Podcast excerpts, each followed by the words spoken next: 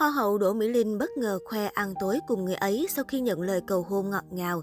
Thông tin Hoa hậu Đỗ Mỹ Linh nhận lời cầu hôn của con trai ông Bầu Hiển khiến nhiều người không khỏi ngỡ ngàng.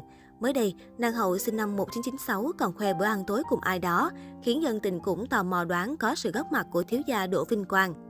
Đăng quang Hoa hậu Việt Nam 2016, Đỗ Mỹ Linh là một trong những nàng hậu vô cùng kín tiếng trong showbiz Việt.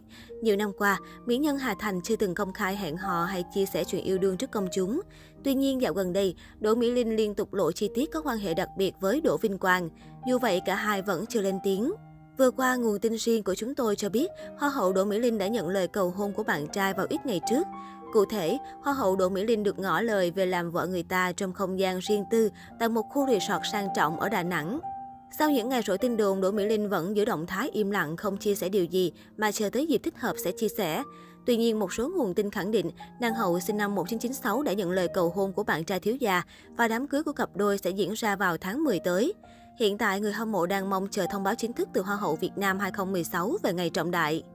Mới đây nhất, trên trang cá nhân của mình, Đỗ Mỹ Linh bất ngờ chia sẻ mâm cơm được cô chuẩn bị sau ngày làm việc. Đáng chú ý, người đẹp còn để lộ thêm một người cùng ăn với mình.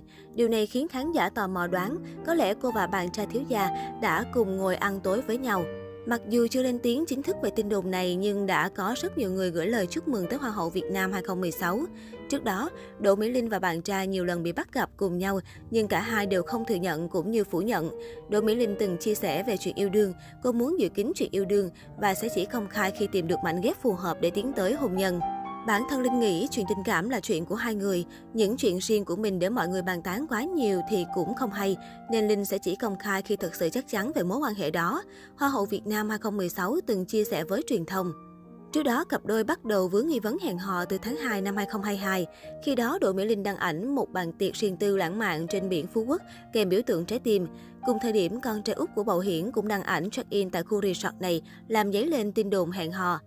Đến ngày 20 tháng 3 vừa qua, netizen vừa soi được khoảnh khắc cậu út nhà bầu hiển, chủ tịch câu lạc bộ bóng đá Hà Nội Đỗ Vinh Quang cùng người yêu tin đồn Hoa hậu Đỗ Mỹ Linh xuất hiện thoáng qua trong một clip chúc mừng sinh nhật. Cụ thể, hình ảnh ghi lại khoảnh khắc thổi nến sinh nhật của trợ lý riêng của Chủ tịch Đỗ Vinh Quang, con trai ông chủ tập đoàn TNT Đỗ Quang Hiển, đã được một tài khoản cá nhân đăng lên.